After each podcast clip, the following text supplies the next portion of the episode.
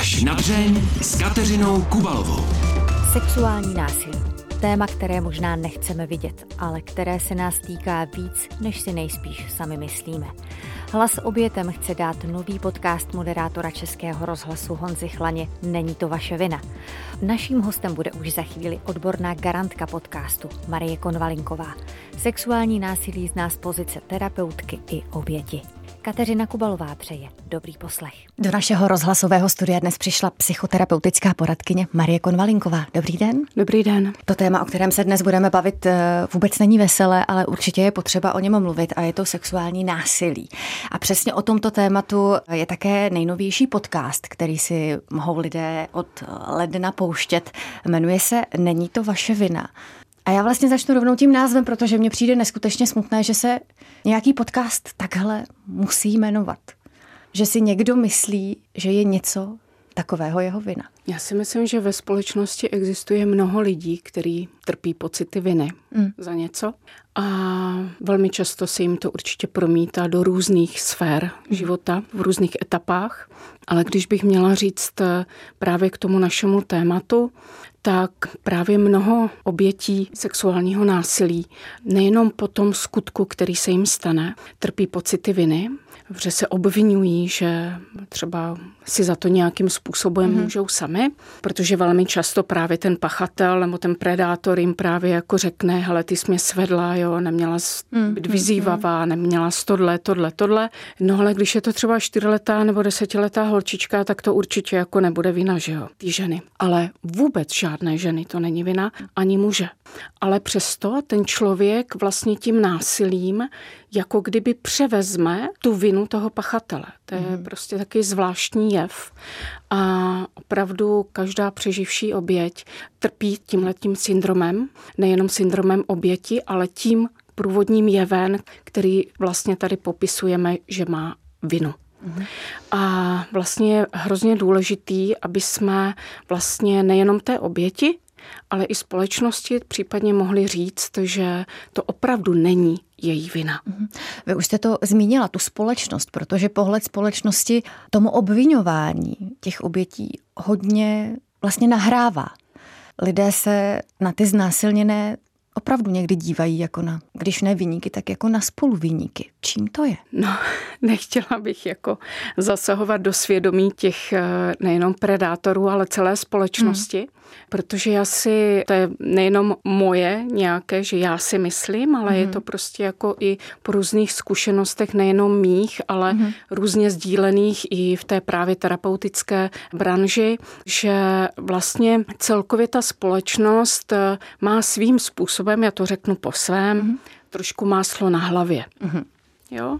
Že každý z nás někdy udělá nějaký přešlap Každý z nás má někdy nějaký jako problém mm-hmm. a samozřejmě ve chvíli, kdy se to jeho netýká, tak nějakým způsobem to, co nemá on sám v sobě zpracovaný, tak vlastně přenáší na ty druhý. Takže jako když je to, dejme tomu, ohledně toho sexuálního násilí. Je to vlastně kolektivně omlouváme. Ano, takhle bych to řekla. Z té zkušenosti si myslím, že těch hmm. a samozřejmě i by vám mohli možná říct sami jako policisté, že většinou jako přichází vlastně nahlásit tenhle ten skutek opravdu velmi malé procento lidí, hmm a bohužel se mezi ně dostanou i ty, kteří jsou třeba falešně nahlášený. Jo, že bohužel jako se stává také, jako musíme také zmínit, že někdo si vyřizuje třeba jako v, v partnerském nějakým vztahu prostě nějaký problémy s partnerem a může se stát, že opravdu prostě ta žena eh, nahlásí partnera, že třeba zneužívá dítě, aby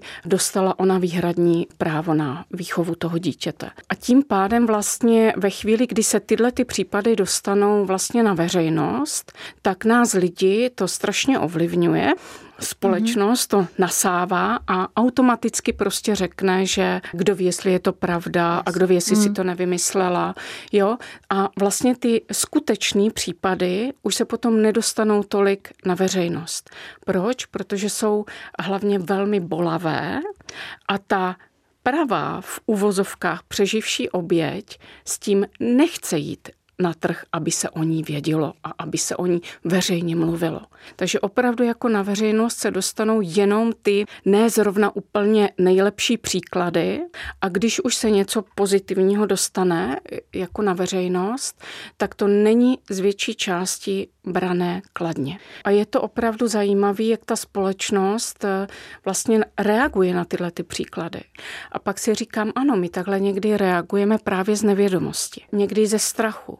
A možná i to, že velmi často lidi vlastně prožívají něco jako popření.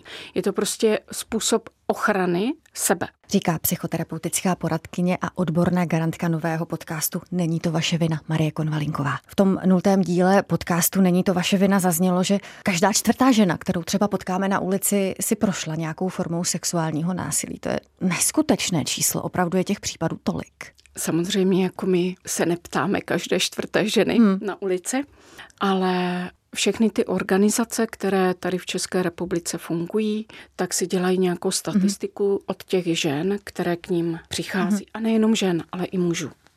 Samozřejmě my často zapomínáme na to, že jsou přeživšími a obětí i muži, mm-hmm. chlapci, protože ty vlastně trpí mnohem větším studem potom v dospělosti než mm-hmm. ta žena, a proto možná i ty případy tolik nevychází na veřejnost, mm-hmm. ale jich také mnoho. My jsme se před chvílí bavili o tom, jak se společnost na celý ten problém dívá.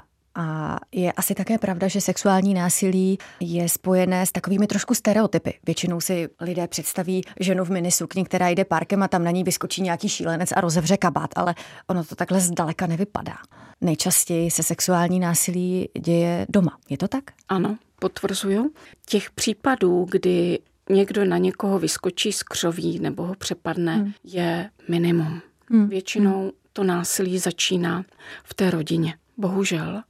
Velmi často se stane, že přichází do poradny nejenom za mnou, já jsem jedna z tisíců, která se věnuje těmhle těm obětem, jo. Ale věřím tomu, že prostě všichni kolegové by se shodli na tom, že oběť, která přichází s tím, že byla třeba teď nedávno někdy znásilněná, někým třeba v baru nebo prostě někde na diskotéce nebo takhle, tak prostě potom zpětně vlastně, když se dohledává v té terapii, tak se třeba přichází na to, že vlastně byla třeba zneužitá už v dětství. Jo? Nebo přichází opravdu eh, ženy, které mají dlouhodobý prostě potíže, úzkosti, deprese, třeba chodí 15-20 let na terapie a vlastně zpětně se potom jako eh, zjistí, že vlastně tyhle ty všechny příznaky, které ta osoba má, tak vlastně vychází z toho, že má v sobě vytěsněné a totálně zablokované a zabetonované trauma z dětství. Jo, takže velmi často se bohužel predátory, když to takhle nazvu, stávají otcové, otčímové, bratři, bratranci, prostě sourozenci mezi sebou. Bohužel velmi častý případ. Potom jsou to různí vychovatelé, mm-hmm. různí vedoucí nebo trenéři různých kroužků a takhle. Těch neznámých je opravdu méně. A samozřejmě nesmíme zapomínat i na to, že se třeba stali obětí nějakého pedofila. A ten člověk vlastně to uzavře v sobě a dlouhý leta to třeba nikomu neřekne ze strachu, že by mu nikdo nevěřil a tím pádem on se vlastně takzvaně zaviní. Jako převezme vlastně ten díl té viny. Proto i my vlastně jako v tom podcastu, který jsme teď vypustili v mhm. lednu, mm. jsme se zaměřili na to, že opravdu to není jejich vina. My vlastně pracujeme i v té terapii s tím, aby ten člověk postupně přešel z toho zavinění do pozice, kdy ukáže ne, že já jsem vina, já jsem vinej, ale on je vinen. Jde to, to zlomit v sobě. Jde to, jde mm. to. Já sama jsem se to učila před několika lety, vlastně v roce 2008.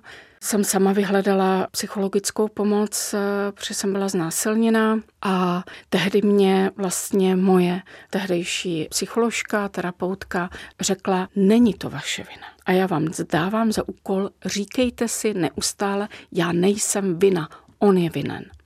A v té době mě se také dostala do rukou kniha od Helen Benedikt, Není to vaše vina. A když jsem ji četla, tak jsem pochopila v té knize, to je taková, nechci říct jako Bible, jako pro nás v té pomáhající profesi, ale tam je v té knize opravdu je to starý kousek, který člověk najde možná už v Takový starý poklad.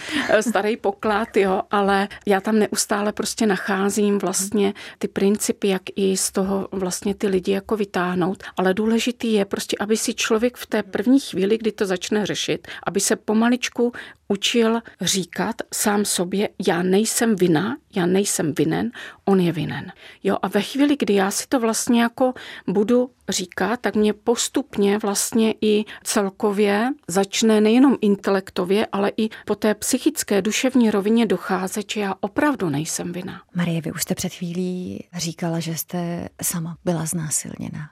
Kolik vám bylo let a jak dlouho vám trvalo, než jste se s tím porvala? Tak to poslední, to si myslím, že mi ještě nebylo 40, ale hmm. úplně první znásilnění, takový, který si pamatuju, tak nebudu říkat zneužití v dětství. Pak jsem samozřejmě dlouhý leta prostě si myslela, že prostě to tam nebylo, proto hmm. vím, co to znamená vytěsnění.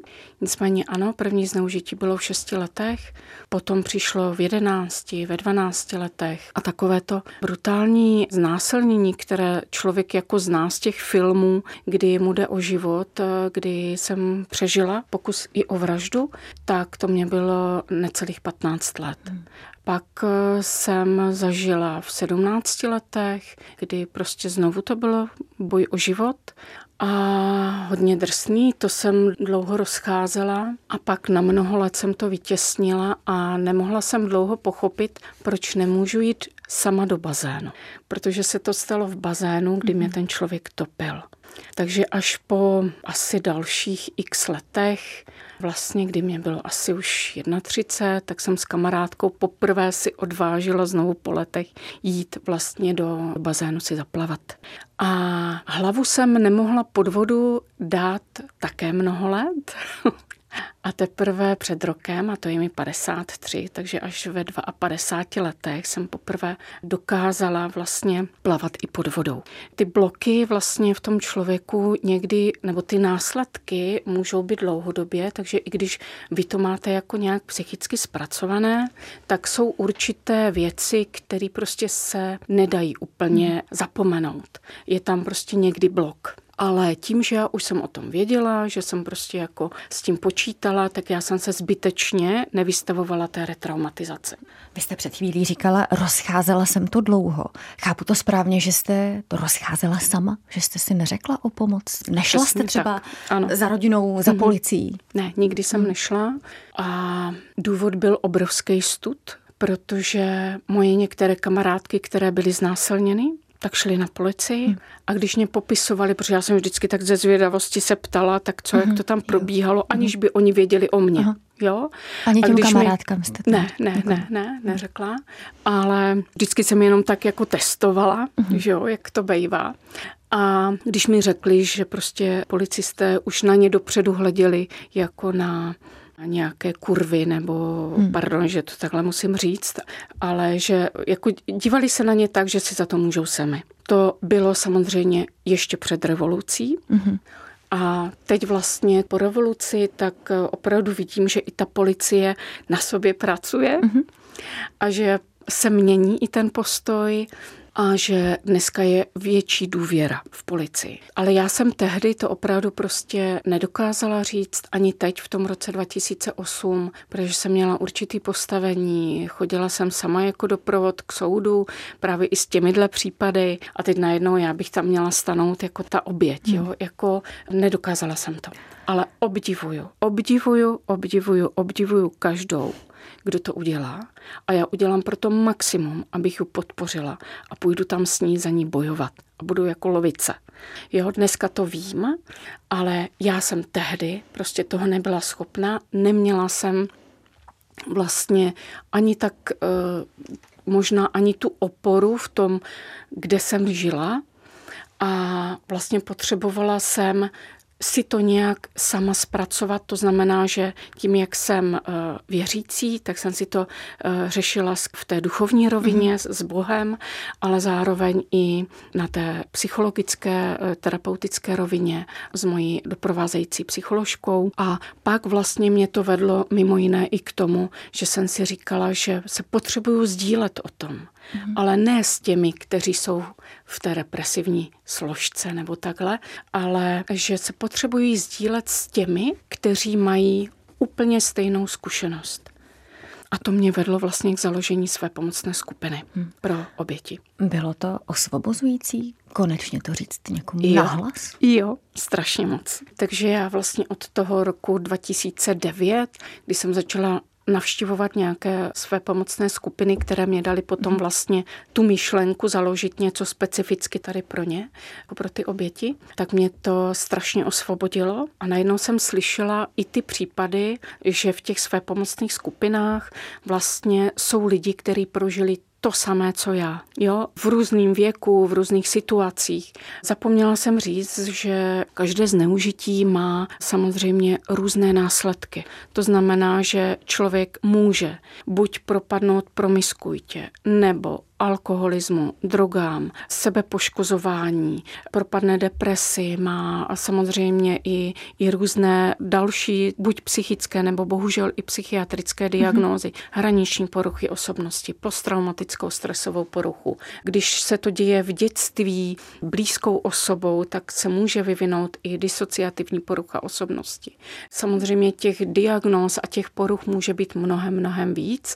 Ne vždycky se to třeba podchytne hned, ale také se stává, že vlastně to člověk vytěsní, dlouhý léta to neřeší, nevidí, že má třeba nějaký potíže psychický, nějak funguje, chodí do školy, třeba začne pracovat a dejme tomu za 25 let nebo za 30 let, Něco má třeba stane. už založenou rodinu, kouká na televizi a je tam nějaký třeba příběh a najednou to udělá cvak a ta osoba se dostane do těžké retraumatizace a mhm. může se spustit posttraumatická stresová porucha. Člověk vůbec nemusí vědět, co se to s ním stalo. Vůbec On si neví. to ani nepamatuje. Vlastně Nepamatuje si to, uh-huh. ale najednou prostě se začne cítit špatně, přestane uh-huh. jako třeba i chodit do práce, do uh-huh. školy, prostě začne být úplně mimo a neví, co se s ním děje, tak začne navštěvovat samozřejmě jako terapeuty, psychologi, psychiatry. No v tom lepším jo, případě. V tom lepším hmm. případě.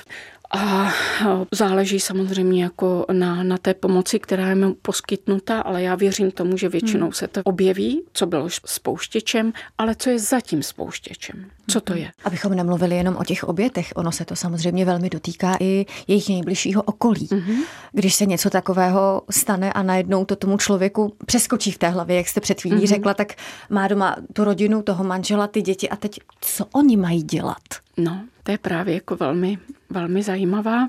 Nejenom, že otázka, ale spíš jako pro nás, pro odborníky, hmm. velká příležitost se i zamyslet, hmm. jak začít pomáhat těmto lidem. Protože když si vezmu anonymní alkoholiky třeba, nebo mm. anonymní narkomany, tak pro ně existují skupiny, jako další skupina, mm. která se jmenuje Al-Anon. Takže máte třeba alkoholika, narkomana, který chodí prostě do své pomocné skupiny, mm. nebo sám si to řeší někde na té mm. odborné rovině, třeba u nějakých psychologů, psychiatrů, ale ta rodina trpí, příšerně trpí. A já tím, jak procházím těma skupinama, tak Aha. jsem si začala uvědomovat, že i pro tu skupinu uh-huh. těchto těch lidí, přeživších a obětí, je zároveň obrovské kvantum právě těch rodinných příslušníků, Rodin, kamarádů, známých. který vůbec něco takového. Jako bohužel, skupina? bohužel hmm. neexistuje, ale já věřím tomu, že tito lidé mají možnost a příležitost chodit na nějaké buď individuální hmm.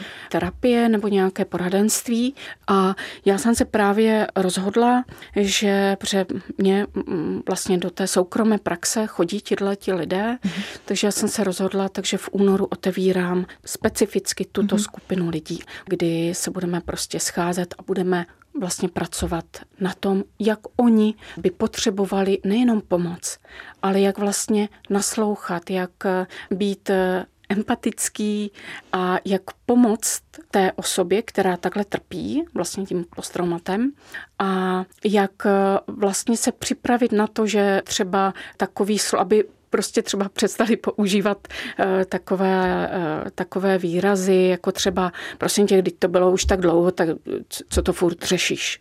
Tu oběť to zabíjí. Mm-hmm. Jako jsou věci, které většinová společnost vnímá jako prkotinu. Pro ní to není prkotina. Ona v tu chvíli se stává velmi vztahovačnou, velmi úzkostlivou a velmi třeba i podrážděnou osobou.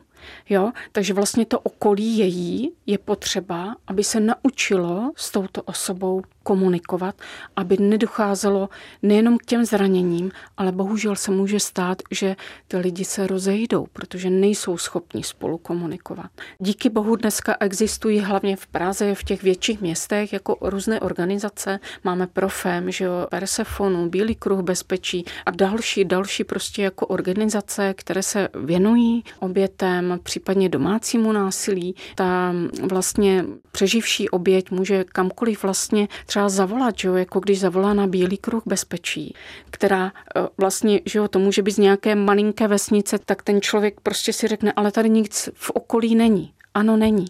Ale oni mají možnost zavolat na určité linky mm-hmm. a tam se poradit, co mají mm-hmm. dělat, jak mají dělat. Je důležité udělat ten jo. první krok. Ano, ano mm. přesně tak. Mm. A vlastně existují skupiny, které jsou třeba terapeutické, že jo, kde člověk musí třeba fyzicky dojít. Ale existují dneska už i online mm. skupiny pro přeživší, kde se můžou z jakéhokoliv koutu republiky vlastně napojit na tu online skupinu a být součástí a už to řešit. Jo, není to jenom vázané na to určité místo, mm-hmm. ale je možnost i onlineového přenosu. Hmm. V každém případě je naprosto zásadní mluvit, mluvit a mluvit ano. o tom problému ano. a Přesně to má za úkol podcast Není to vaše vina, který ano. v lednu odstartoval. Vy v něm postupně odvyprávíte příběhy znásilněných lidí. Budete oslovovat i odborníky, co všechno dalšího se nabalí na ten podcast? Víte co, my jsme se rozhodli, že podcastů s odborníky je dost. My jsme chtěli právě, aby mhm. tady zazněli opravdové oběti, opravdoví přeživší, muži, ženy, ale i ti rodinní příslušníci nebo ti, kteří jsou zasaženi tím traumatem. Proto vlastně jako je to specifický podcast, kde opravdu nebudou vystupovat eh, odborníci a i když já jsem tam odborným garantem, to znamená, že každá osoba, která vlastně by chtěla promluvit v tom podcastu, tak musí projít eh, se mnou vlastně takovým mm-hmm. úvodním jako rozhovorem, mm-hmm. aby jsme zjistili, jestli opravdu ten její příběh je skutečný. Musíme mm-hmm. si to taky ověřit, že jo? A jestli je připravená to sdělit. Protože samozřejmě ve chvíli, kdy někdo pustí do veřejného prostoru svůj příběh, byť si tím nějak uleví, nějak se prostě jako chce konečně s tím uh, sdílet, protože se konečně rozhodne, ale my víme, že se může spustit další vlna nebo lavina jeho problému. Jo, takže my, my víme, že tohle to může nastat, a je potřeba právě, kdy já s těma na úvod o tom hovořím, tak já je připravuju na to, hele, kdyby se něco dělo po tom podcastu nebo v průběhu toho podcastu, zavolejte, nebo jestli máte svoje terapeuty, okamžitě to řešte, jo, protože se může rozjet právě to posttrauma a může se úplně zesypat. To jako my do toho jdeme i tady s tímto rizikem, byť je to pro nás velmi, hrozně si přejeme, aby se to nestalo. A proto pečlivě vybíráme lidi, kteří jsou na to připraveni. Ale nemůžeme zaručit, že se to nikomu nestane. A já bych si to strašně přála, aby se to nikomu nestalo. A proto i se snažíme vlastně v těch podcastech případně použít nejenom, že je to anonymní, použijeme i změnu hlasu, ale opravdu ta oběť říká autenticky svůj příběh a mluví to ona. Není to žádná redaktorka nebo prostě žádná herečka, hmm. mluví to opravdu tyhle ty zasažený a zneužitý, znásilněný lidi. A samozřejmě říkám, je to i pro nás eh, možná takový risk. My nechceme riskovat skrze oběti. Pro mě na prvním místě jsou oběti. A já kdybych viděla, že se něco hatí, že něco špatně, tak to zastavím. Co je hlavním cílem toho podcastu? Co až se stane, tak si řeknete, jo, povedlo se nám to. To by asi měl říct přímo, přímo autor toho podcastu. Já jako uh, jeho spolupracovnice, tak bych mohla říct jedině tohle, že my chceme dát těm přeživším obětem hlas. Oni třeba nikdy nebudou mít odvahu s tím vystoupit na policii, do médií, do vykřičet to ze sebe. Mm-hmm. Takže chceme jim dát ten hlas, aby zároveň oni oslovili tu společnost, aby se zastavila a podívala se na to, co se mezi náma děje. A aby se ty další potenciální predátoři zastavili, aby si uvědomili, jak je ten jejich třeba krátkodobý sexuální zážitek, jo, kdy on se uspokojí, tak jaký to má obrovský dopad, několikaletý nebo doživotní dopad na tu oběť, jaký prostě zničí celý život. A vlastně to je to, co já sama za sebe vnímám, možná i autor tohoto podcastu, že chceme prostě poukázat té společnosti, že to tady mezi náma nejenom je, ale že to má opravdu mnoholeté nebo doživotní následky na ty oběti. A svým způsobem chceme změnit trošku ty mýty v této společnosti a zároveň i nějakým způsobem zastavit ty predátory. Samozřejmě člověk si může říct, to je iluze, je to pitomost. Ale snažím se tomu věřit. Snažím se věřit každému člověku, možná jsem v tom naivní, že věřím v dobro člověka. Ale chci, aby i ten člověk, který je posedlý touhou prostě někoho si podmanit, někoho prostě získat jenom pro svůj chtíč, aby se v tu chvíli třeba zastavil a řekl si dost, nepůjdu na to. Je to moje zbožné přání samozřejmě. Říká Marie Konvalinková, psychoterapeutická poradkyně. Já vám moc děkuji, že jste přišla za to, co děláte, za vaši otevřenost. Mějte se krásně. Naschledanou. Děkuji, děkuji, naschledanou. No a mě už nezbývá, než dodat, že pořad až na dřeň si můžete poslechnout také jako podcast. Kateřina Kubalová se těší na slyšenou zase za týden. Mějte se krásně.